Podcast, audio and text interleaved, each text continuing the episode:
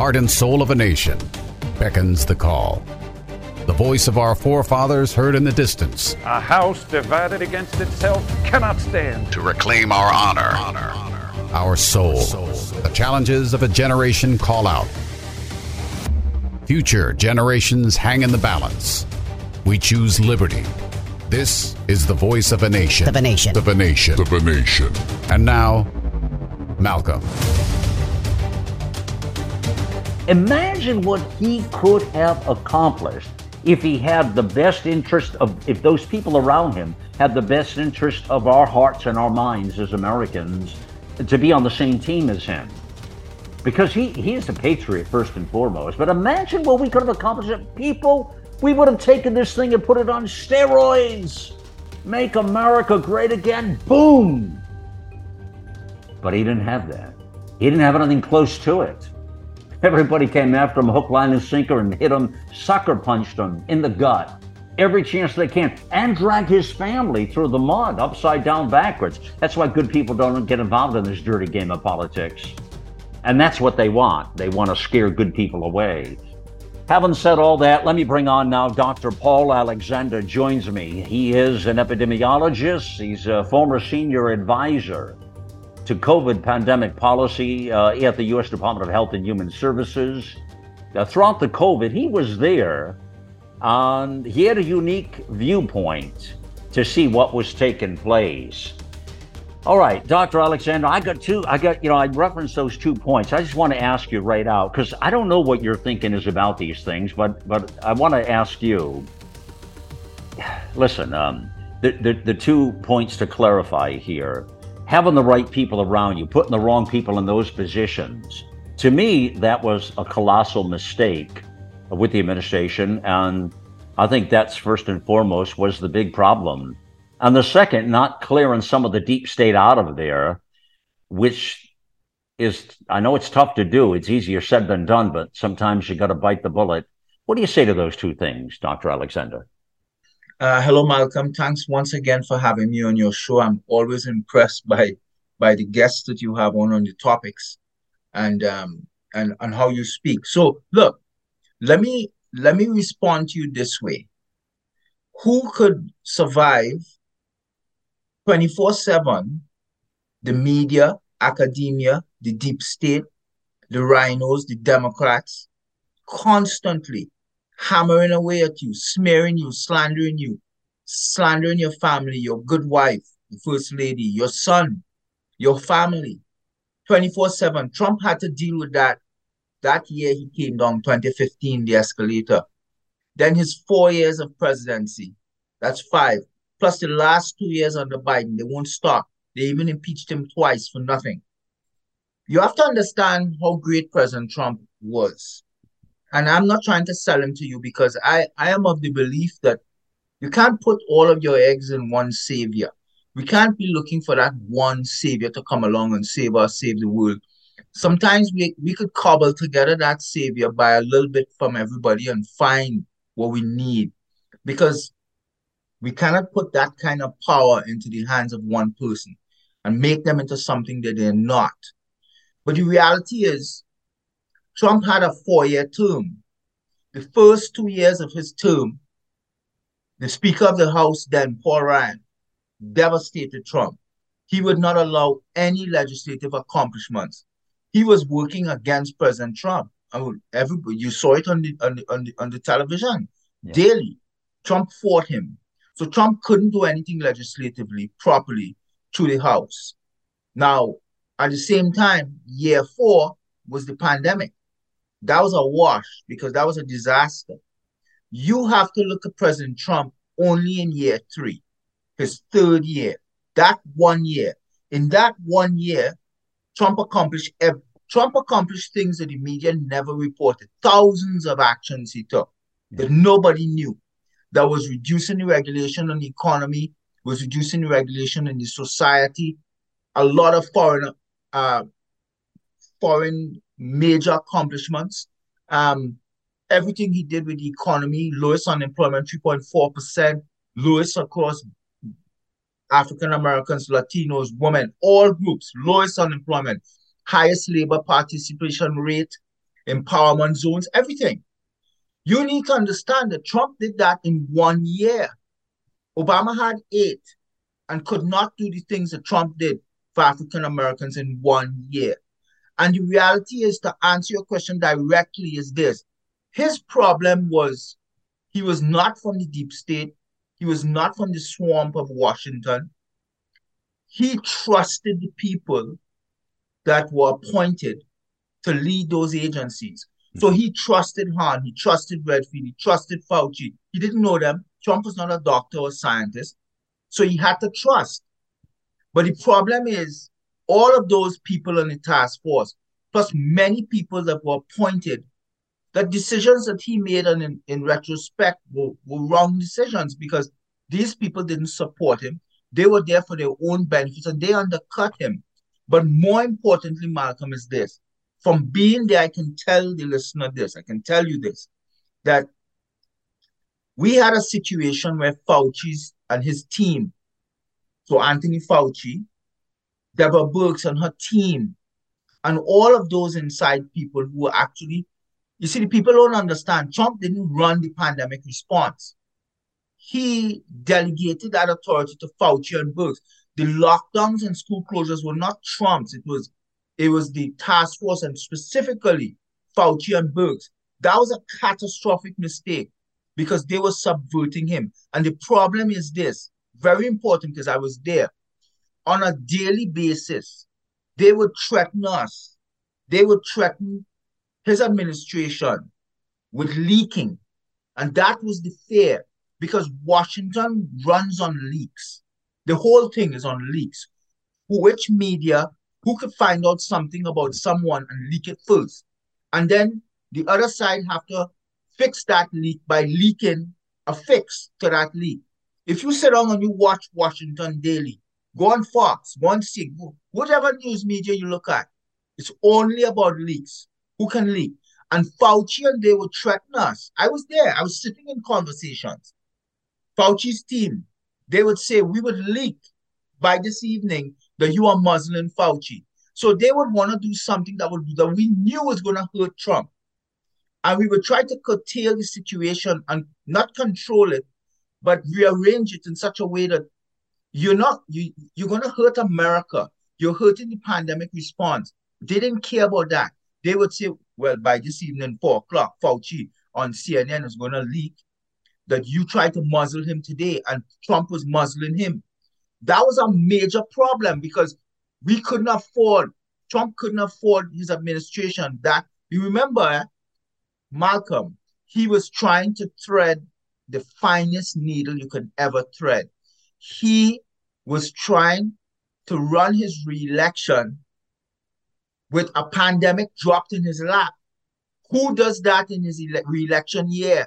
Yeah. That is impossible for anyone. You need to sit back and understand you couldn't do it. I couldn't do it. Who could? No one with with a with an adversive, with a with an aggressive press that yeah. twenty-four seven, not giving you time to breathe, yeah. not giving you any accomplishments. Yeah.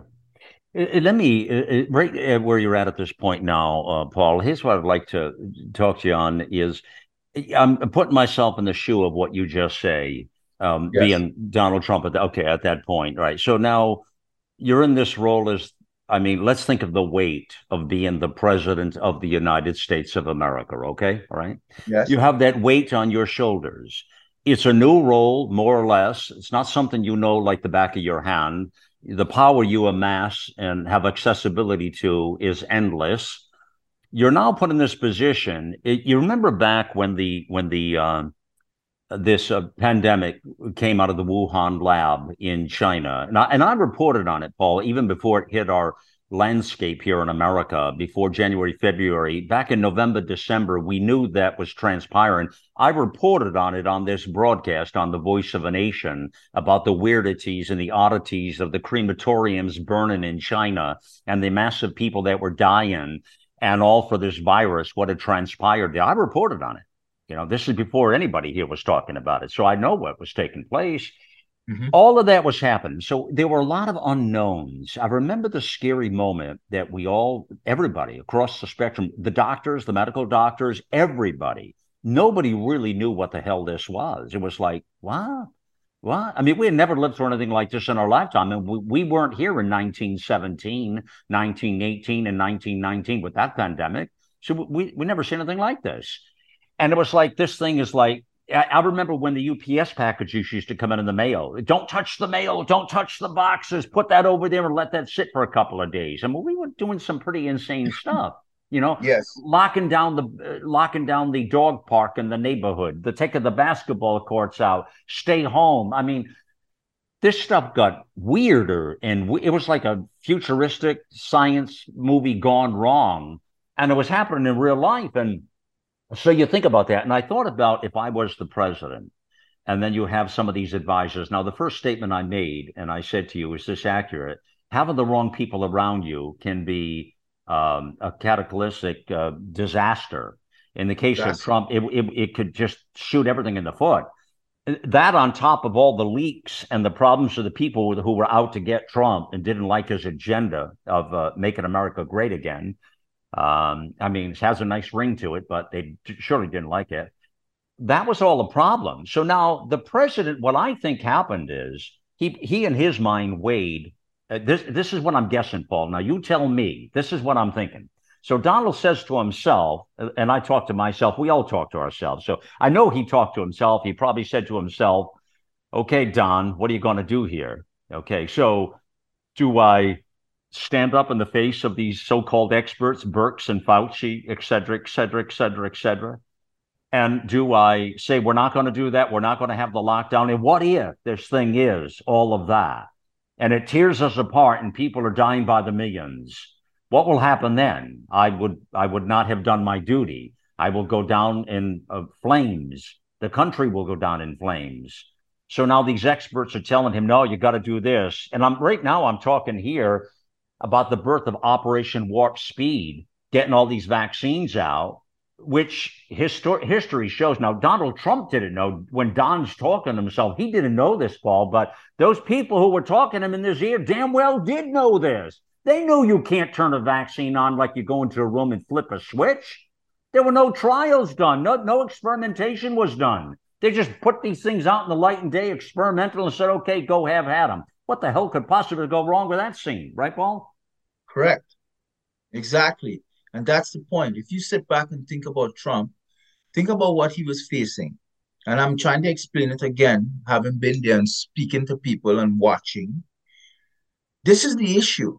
The issue is when he arrived and he started to take tone, and by the time the pandemic came, we, him, he began to realize with this C D C and N I H and F D A, these are some of the most corrupted agencies and organizations in the world. So he wanted to fire one hundred top down across the board, from the top all the way down. But the problem with that, Malcolm, is this. Quickly, quickly, the deep state message to him, quickly, if you do that, that task force and the media is going to go twenty-four seven and blast that you are the most reckless, dangerous person. You're going to kill Americans. You see, that was the problem. Yeah. He was facing that message daily, that we were being threatened from the communication room side of it, that we're going to leak, that you are causing the deaths of people. So he was always straitjacketed. That's the point. And sometimes he should have just gone with his gut yeah. and just moved. So his gut instinct was no lockdowns. I can tell you, no lockdowns, nothing. He should have like listened that. to Donald Trump is what you're saying. He should, he have, should listened. have listened to yeah. Donald Trump. He I mean, when you talk to him. yourself, sometimes you got to listen to yourself, right? Right? I yes. Mean, I know. And, and and what he did was all of these people around him yeah. who came at him and then imposed on him Fauci and Birx. He didn't appoint them. He almost inherited them. And that's what a lot of investigations have to show. They came under Pence. So Trump went along because here he saw Anthony Fauci, yeah. Stephen Hahn, Robert Redfield. These are big people in their agencies and accomplished doctors. Who is Donald Trump? So he, in his mind, he said, well, you know, if I question them, a legitimate argument by people in the public will be, but Trump, you're not a doctor. You're not a scientist. Exactly. exactly. Are you crazy? Yeah. Yeah. So that's how they jammed him up. Yeah. So, so if they were good people, here's the yeah. point.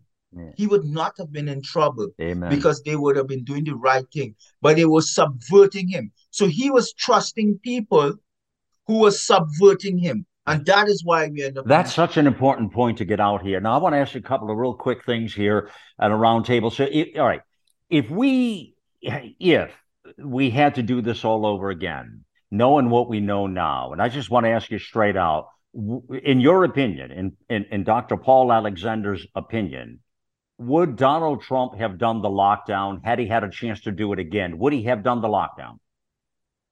Based on what he knows now? Right. Never.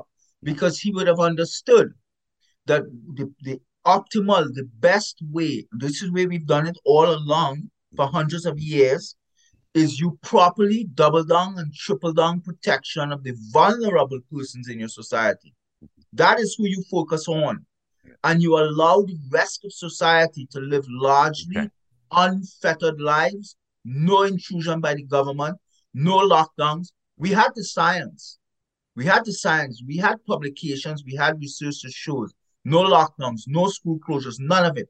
Every single one of those things failed. And then, yet they past. did the opposite, Paul. They did the opposite, which was uh, I mean, unbelievable. It's like they were out to really, you know, they knew Trump would win another election. Everybody in that program knew things were, before COVID, this country was flying high. He would have overwhelmingly swept the floor with anybody. I mean... Well, Well, right. well, look, well, look, well, look, Malcolm, look, I'm telling it to you, you know, I, I, I've had to sign confidentiality agreements and privilege agreements and all sorts of stuff. And there are things that I will never be able to say, but I can say this. In around January of twenty twenty, when they looked at the internal polls, when, when Trump administration looked at the internal, the proper polls, not Fox or C N N and those garbage polls. We're talking about proper polls. Trump was unstoppable. There was no one in the Republican side that could prime him, no one in Democrat, even when they modeled with Biden, et cetera. He was on pace to win about three seventy-five to three eighty electoral votes with about forty-three states, believe it or not. Trump, unstoppable. Something happened from around March fifteenth when we locked down to when that election happened. And, I, and I've tried to tell people, listen, I supported him and I loved him. And whoever gets the nomination, I'm going to work with people to rally behind them. Amen. But you need to understand something. Yes, I, I believe, I believe there's always monkey business from by whomever at election time. If people can steal votes, they would. I would say on both sides even. But I, I need people to understand something. The lockdowns and the school closures hurt President Trump. Yeah. And I do not think he understood how much it hurt him. Yeah. And um, it was reflected in the elections also. All right, that's all right. All right. So now we've got that aside, and thank you for answering that question on, uh, uh, on you know, on, on the, uh, the lockdowns and all of that. Now, another thing, if he knew today what he, if he knew it then, what he knows today, do you think he would have initiated this Operation Warp Speed with the uh, pronouncement of vaccines? If knowing what the data is right now and the damage done, would he have done that is the question. Now, don't, don't answer that now. Keep it right there. Uh, okay. I'm going to have you answer that just after a, a quick pause here. Um, let me just tell listeners here, we're speaking to Doctor Paul Alexander. Now, I really want to tell you about his new book.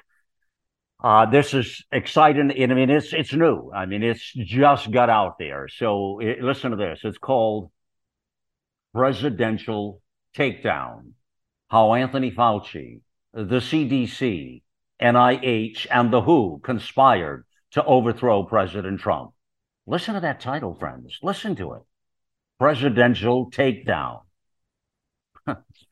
How Anthony Fauci, the C D C, N I H, and the W H O conspired to overthrow President Trump. You know, when I seen the title, and I started to talk to, uh, you know, talking to Doctor Paul Alexander about this, I mean, this title really spoke to me, you know. And then in speaking to Doctor Alexander, I mean, I just knew there was something big here that he knew. Because this is the way, listen, listen, this is how I have felt all along. When I opened it up in my points with my monologue, I mean, The, the conversation we're talking about right now, none of this is rehearsed. I haven't talked to Doctor Paul Alexander about any of this off mic.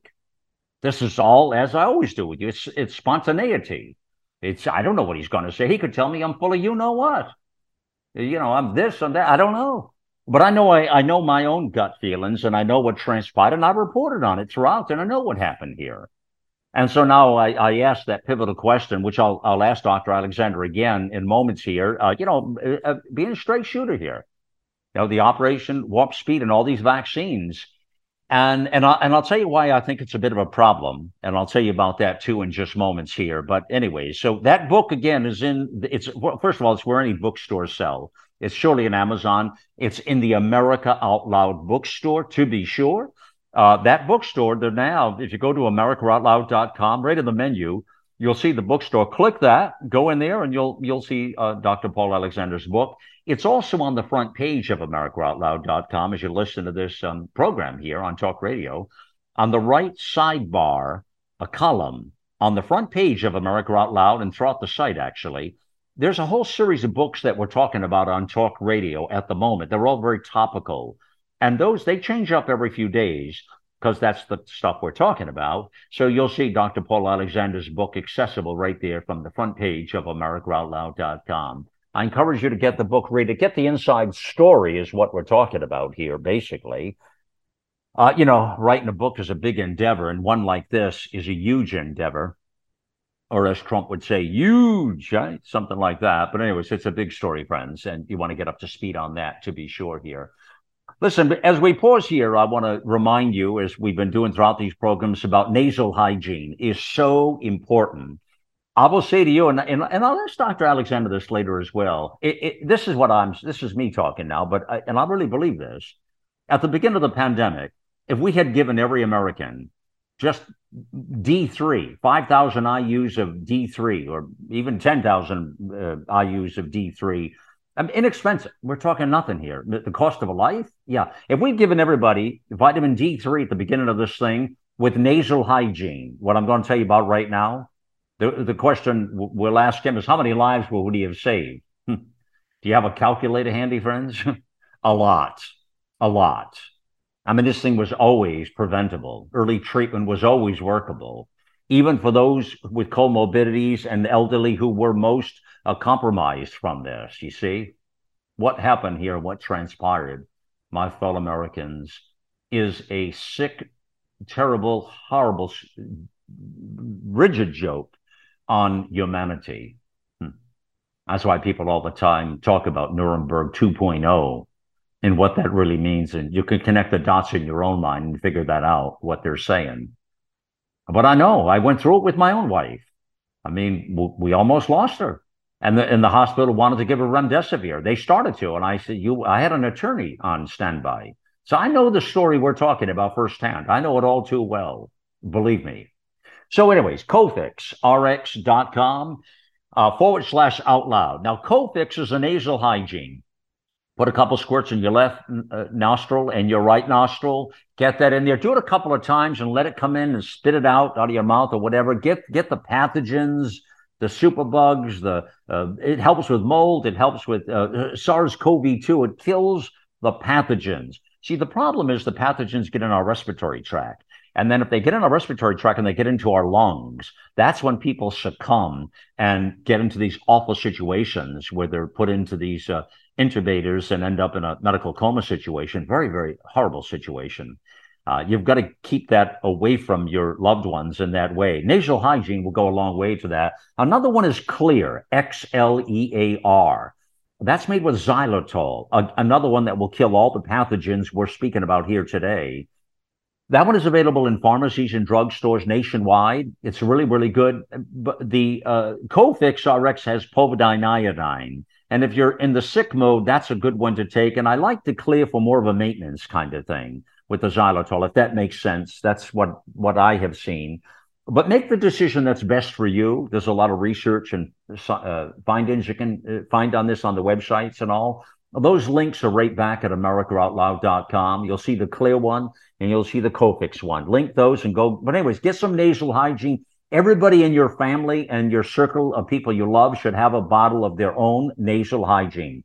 If the federal government had done that back in twenty twenty at the beginning of this pandemic, I would venture to say to you, we'd have saved so many lives. The numbers would have been totally, totally different, just from an inexpensive bottle of nasal hygiene and vitamin D three. Yeah, there are other things like zinc and other things we could take. And I'm not talking about if you got real sick and where well, you needed ivermectin and things like that, or hydroxychloroquine and all the other things we're talking about, early early protocol, the McCullough protocol, or the F C C, all of that. It's not what I'm talking about. Uh, but I'm talking about just basic things for the rest of us who are pretty healthy and just needed to stay away from this thing getting into our respiratory tract and lungs, which is what it did to my wife, and uh, that caused some real problems. All right, that's that's enough of that, but I wanted to give that information. Again, the book will will continue on with Doctor Paul Alexander here in just moments here. You're listening to The Voice of a Nation. Our global experts are brilliant writers and engaging hosts on a mission of a lifetime. You'll find the latest news and inspiration on the front page of America Out Loud dot com. Cold and flu season is here. Wouldn't it be great if you had a way to minimize airborne viral threats? Well, now there is, and it's a povidone iodine-based antiviral nasal spray called CoFix R X. You might even say it's just what the doctor ordered. To reduce your chance of getting hurt, you wear a safety belt when you're driving. To limit sun damage, you wear sunscreen on the beach. CoFix R X is just like that. It's an additional layer of protection. It's sold by thousands of pharmacists and medical doctors nationwide. It's made right here in the U S A. Again, it's a povidone iodine-based antiviral nasal spray. You've heard them talk about it here on the Out Loud Network over and over again. Check out cofix r x dot com. That's C O F I X R X dot com for a retailer near you, or use coupon code OUTLOUD for twenty percent off at cofix r x dot com. Here on America Out Loud, we emphasize optimal health, and air is the most essential element for life. The average person inhales over thirty-five pounds of air every day, yet we seldom think about how to rid the air of pathogens swiftly and safely when we need to. The Genesis Fogger Plus H O C L is the only way to quickly and naturally restore air to its optimal condition. Visit genesis fogger dot com forward slash out loud for a free ebook on everything you need to know about H O C L, and receive a fifteen percent discount on the Genesis Fogger with promo code OUTLOUD. With Genesis, you'll be ready for what's next.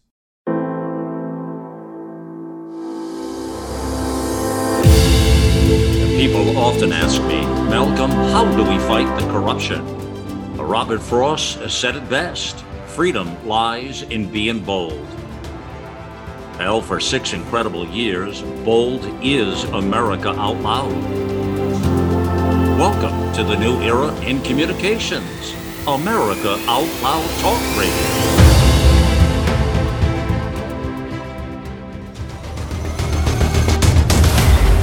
Welcome back to the broadcast here. It is Malcolm Out Loud, yours truly, and uh, the voice of the nation. So, Doctor Alexander, I asked the question about... The, uh, uh, well, okay, so I asked you the one question about the lockdowns, you answered that. The other question I asked, which is a pretty loaded conversation, the Operation Warp Speed, the vaccines. One of the problems I had that I thought would be a problem for Donald Trump after the fact, and again, I can only speak the facts and the truth here, uh, Paul, uh, uh, what, uh, they are what they are. But one of the things I noticed in, uh, back a few months back, he hasn't talked about it in a while that I recall, but I remember him sort of doubling down, saying that this is one of his, one of his best accomplishments, the Operation Warp Speed and the vaccines. Now, I think he's talking about, in his mind, the execution of it. That's my guess. I don't really know.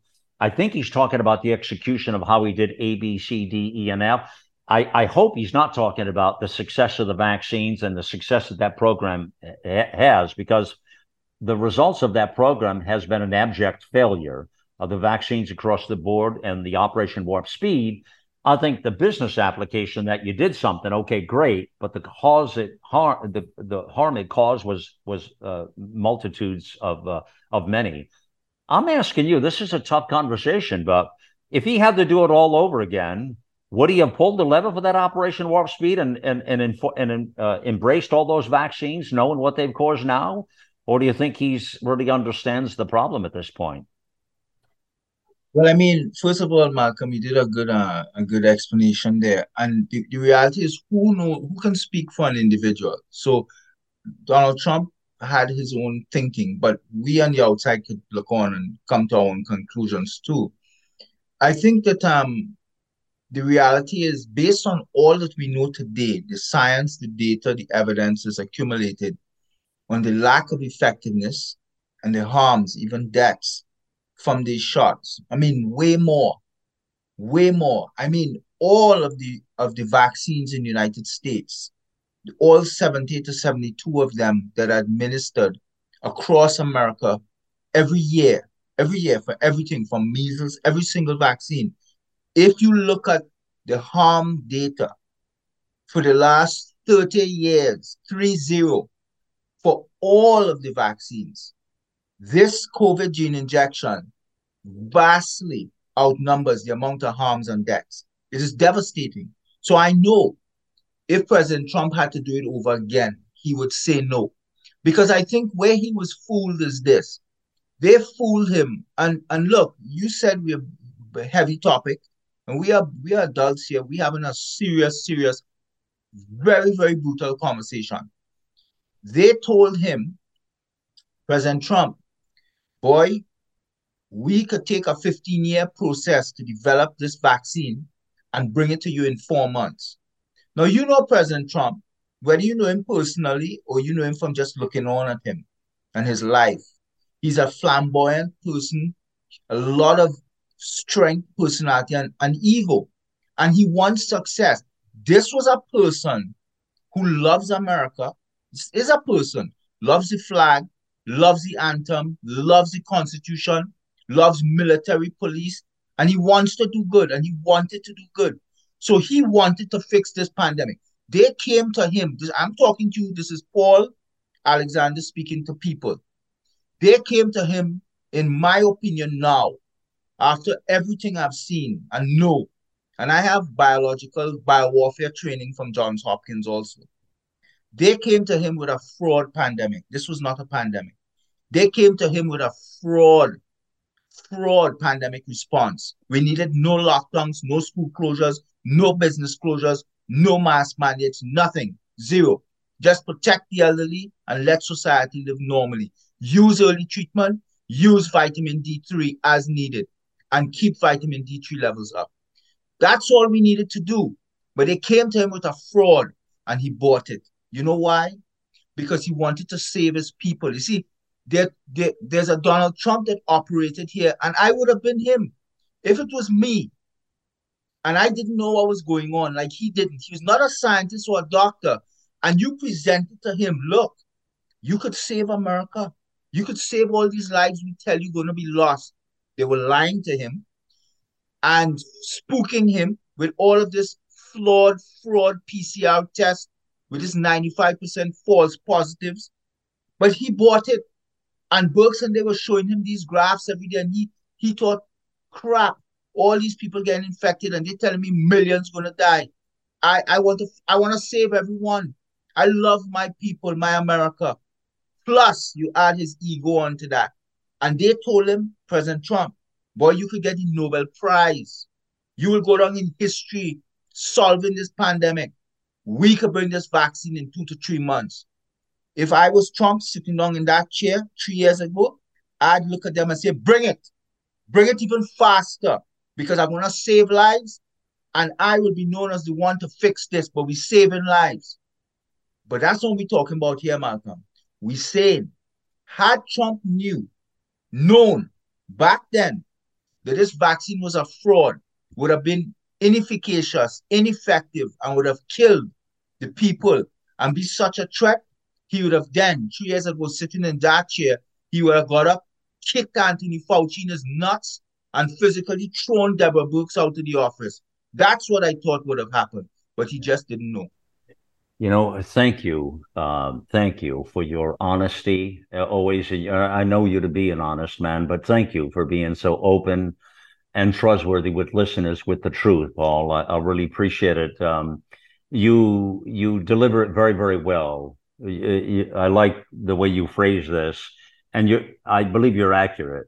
Uh, and yes. I think hi history will show what you just said. His, his, history will document this. It's going to take some time for history to become history, but it will document what you say as they look back at this. They will also look at President Trump being potentially the most consequential president in the yes. history of our union. Yeah. Amazing. In one year. Yeah. In yeah. one year. That's right. That's right. I hear you, brother. I hear you. So here's a big here's a big crux now as we turn this corner now.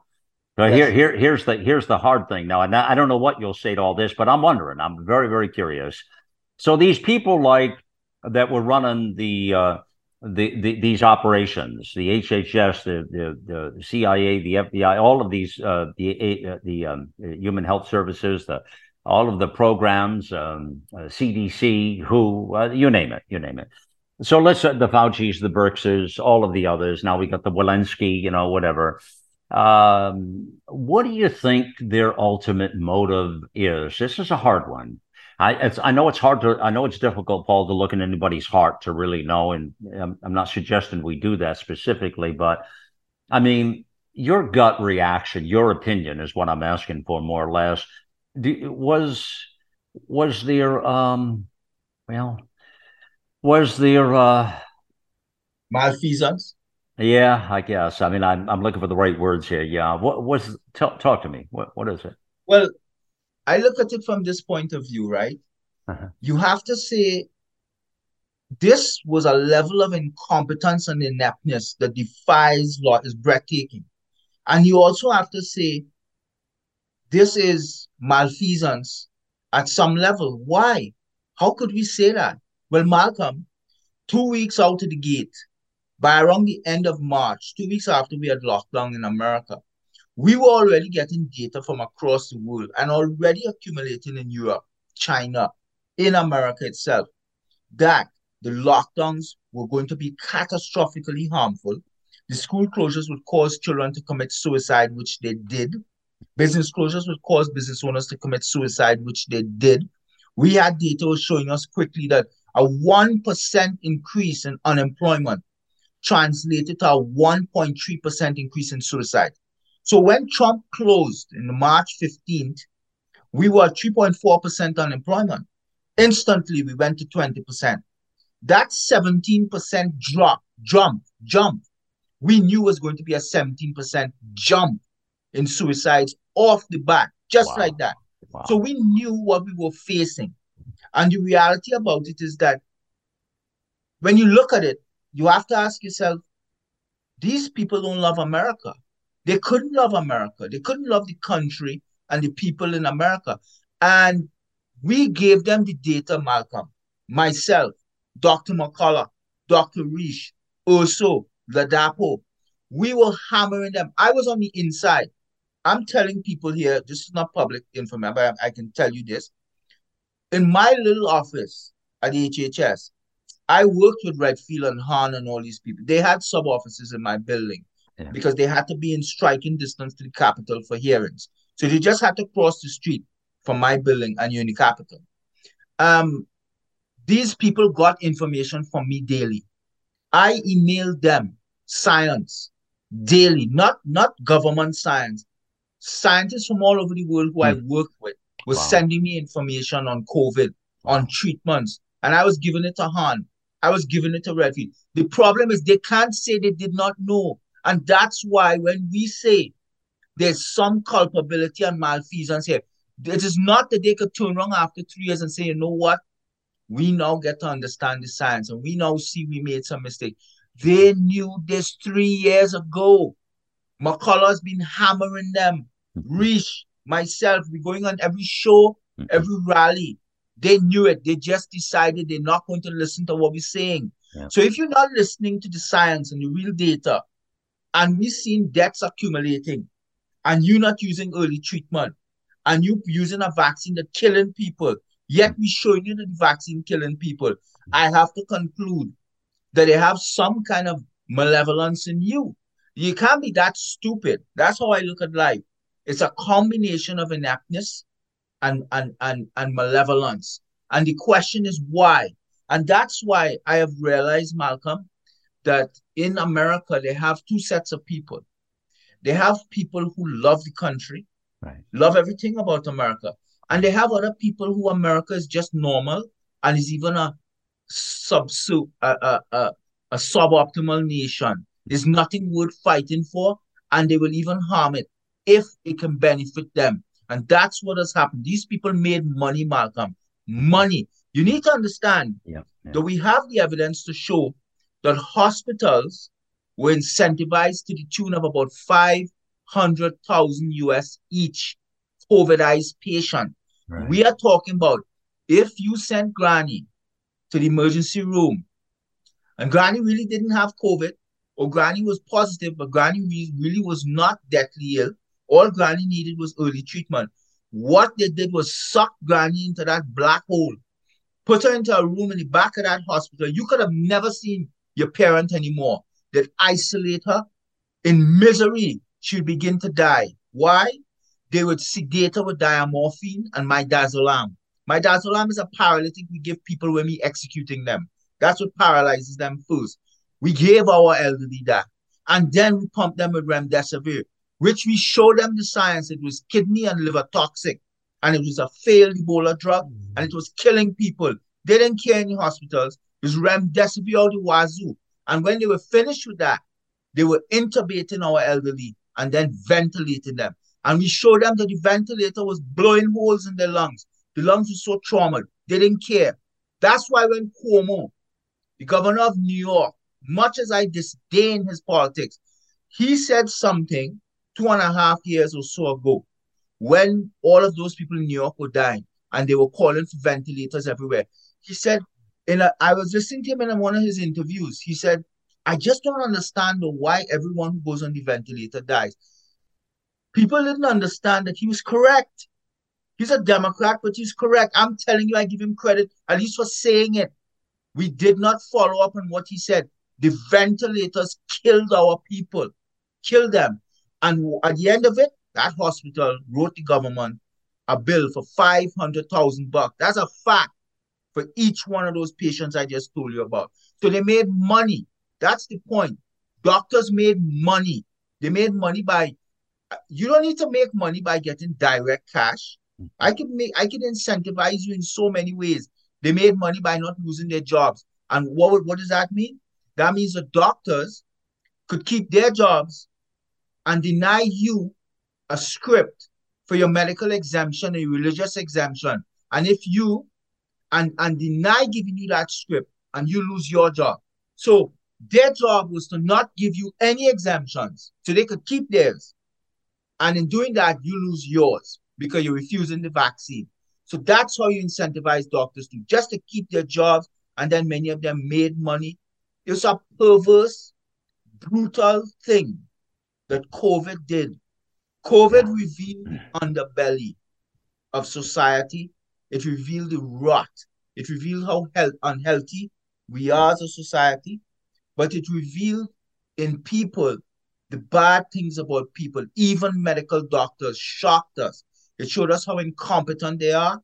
And it also showed us that they would stand on the side of our governments and bureaucrats and technocrats, and not on the side of their patients, and do everything to save their lives. They let people die, right, denying early treatment. Right. eight hundred thousand Americans died. So when we say the why or the who, the why and the who, people have been trying to find the smoking gun here. You know that. Trying to find out who's behind this, who's behind that, uh, the, the, the curtain, who's behind the curtain, Uh, who's who? Who is the who? Who is why? Is the why? The, these kinds of things, which you referenced a moment ago here.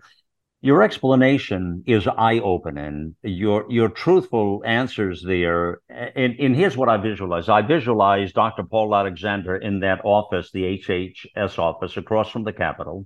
I visualize all this information coming in. I visualize Doctor Paul looking at this information and saying, oh, wow, oh, wow, here's the stats, here's the figures, here's the data, something doesn't add up, sending it yes. on to, again, Redfield and uh, yes. all these people uh, that you're, I totally get it, Hahn, send it on to Hahn, send yes. it on to all of the cats. I see that happening. I see you, and I say, because, you know, the one thing people, they hear you, they hear your voice, uh, Paul, there's no doubt in my mind you're like you're the kind of person like me uh in the way that we're not for sale. We're very principle no. driven. Yeah, we're very principle, right? Am I right? You're very principle driven. Correct.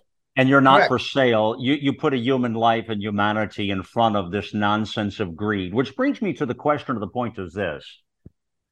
Rather than the who or the why and how this all connects together, uh, or a whatever, a conspiracy to do harm, or why they all fell into that cookie cutter, or what happened to the healthcare medical doctor, do no harm. What happened to the Hippocratic Oath? What happened to this? What happened to that? You know, I so put that all over there. And I'm just wondering, Doctor Paul Alexander, you know, is it as simple? I don't know. Could it be? I, I don't I don't know the answer to this, but could it be just simple, old fashioned greed? Could it just be, you know, remember, we're always on the planet here, in my words, fighting good and evil, good and evil. It's a daily fight, good and evil. You're either fighting the good fight or you're or you fall down into the evil pit, to the black hole, as you call it. It's one or the other. Is this yes. just, could this be, is, is there any way this could be just a sense of greed, a sense of all that money you just said that was falling from the sky, free government yes. money for everybody, woo-hoo, and that there really was no who, what, where, why, or somebody behind the curtain making these decisions? Is that possible? I, I, I don't think it's possible. I, I think, I do think that there are malevolent people with grand designs on America, um, to break America. I do believe that. And it's before even COVID, we lived in America. We, we, we see, we watch the politics, we see what's going on. But I think, I think, Malcolm, I think that, I mean, I'm trying to answer the question, but I'm giving you even more than you asked me. Yes, it is greed, but I'm, I'm saying this.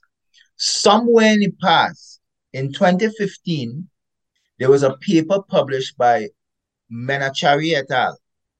with, with Barak and these guys, and they documented a study that they did in twenty fifteen, Menachery, that they actually created this COVID pan, this COVID virus yeah. in the lab in Wuhan, working with North Carolina Chapel Hill people. Okay. And they published a paper that was shocking.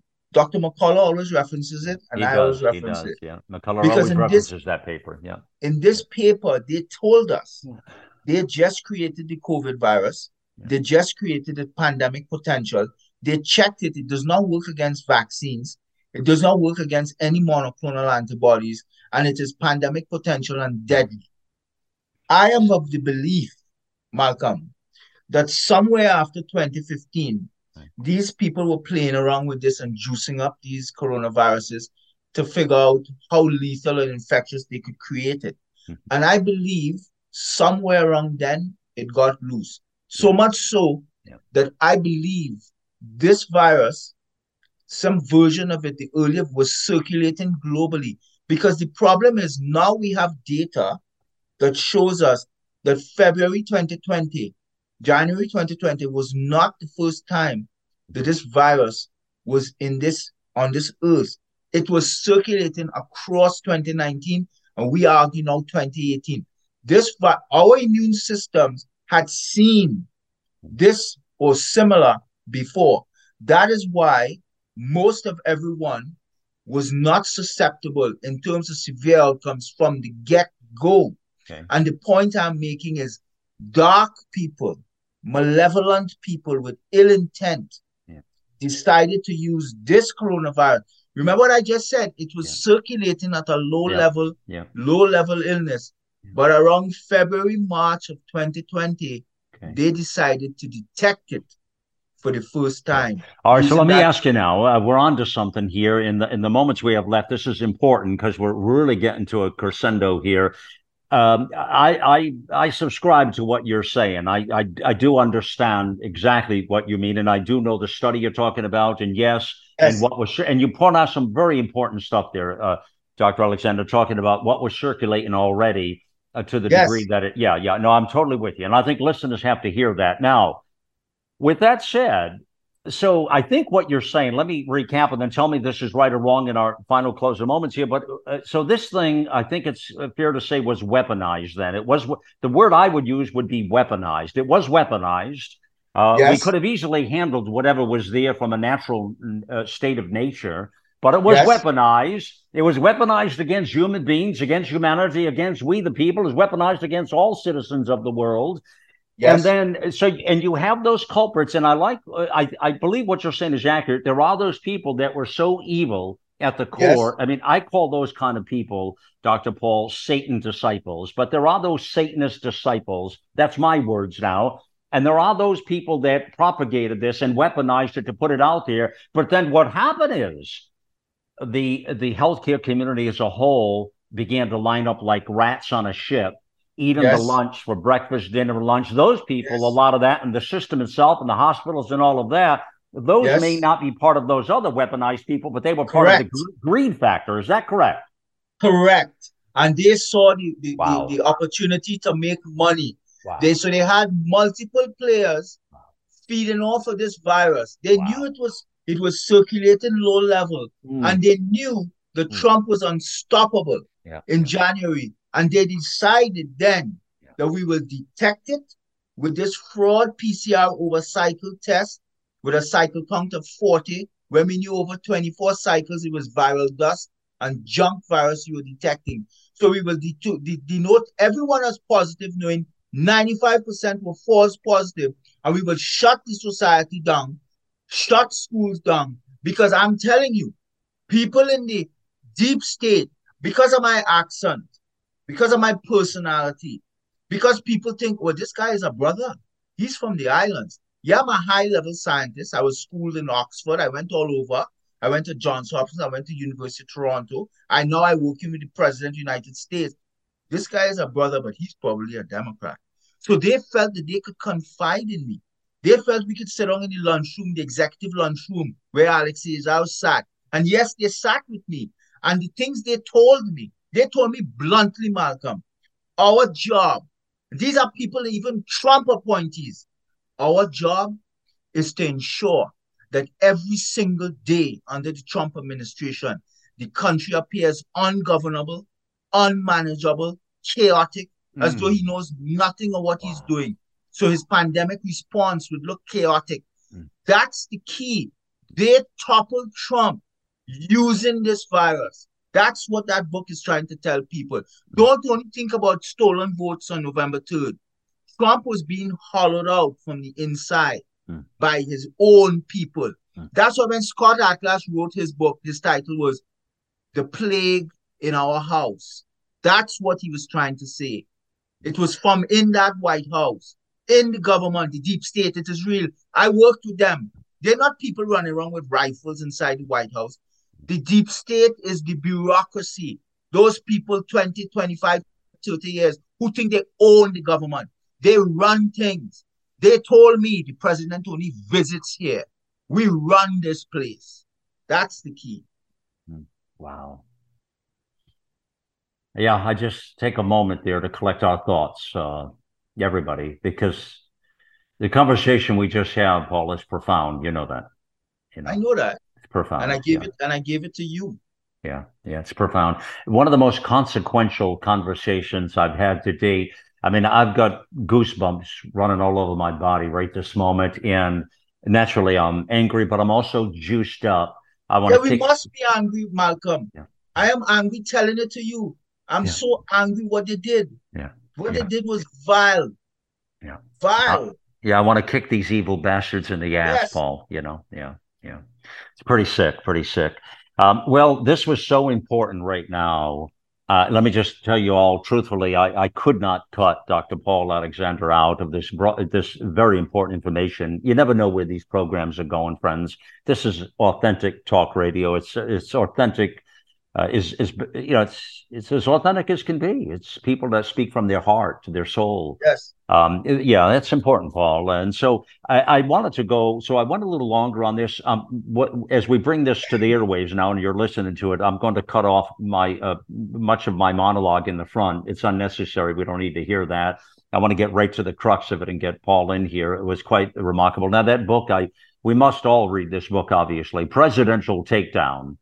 How Anthony Fauci, the C D C, N I H, and the W H O conspired to overthrow President Trump.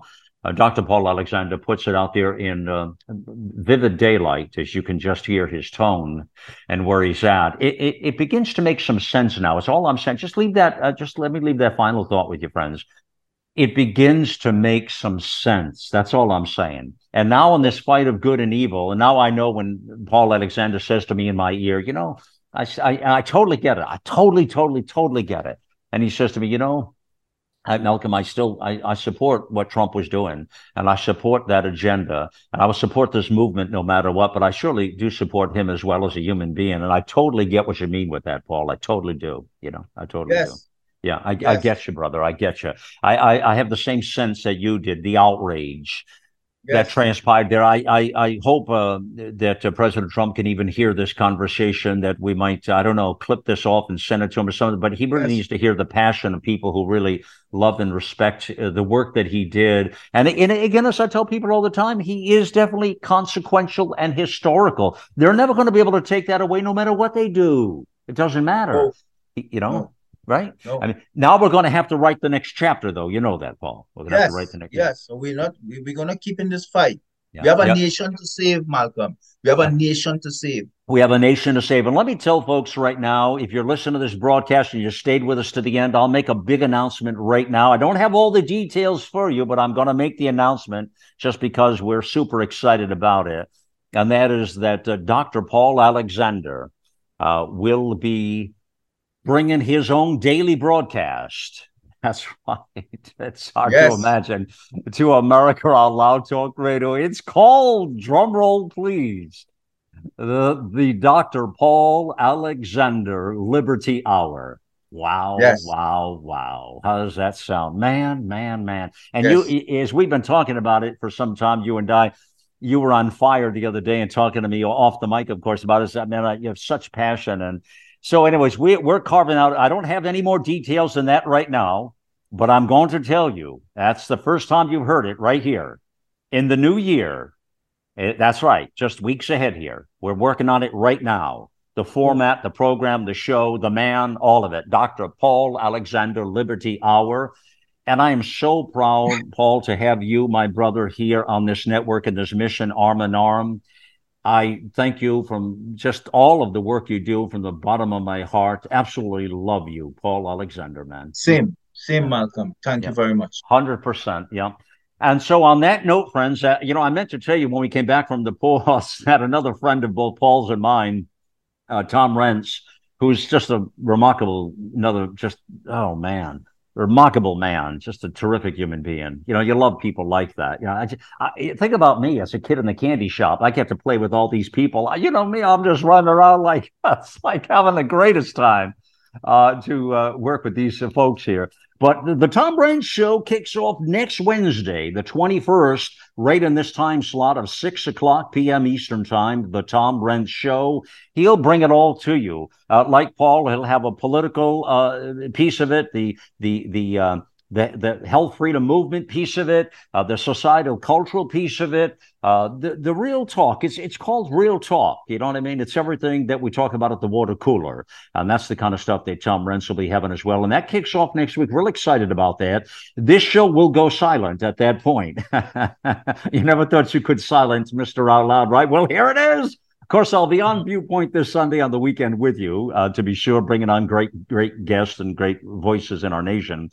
But we, I will have another announcement later in January about where I go from here on the Voice of a Nation. But this is time for me to take a few weeks, um, recollect my thoughts, uh, get ready for this exciting new year, and bring on voices like Tom Renz and Doctor Paul Alexander and others. I can't share that with you yet, the others, but there's a lot of exciting things happening here on the platform. So, friends, stay close by, uh, buckle your seatbelt up, and let's all get out loud. And uh, that's it. Raise it all a little bit higher. Thank you, my friends, for joining me on the mission here. It's time to get involved and get loud, America.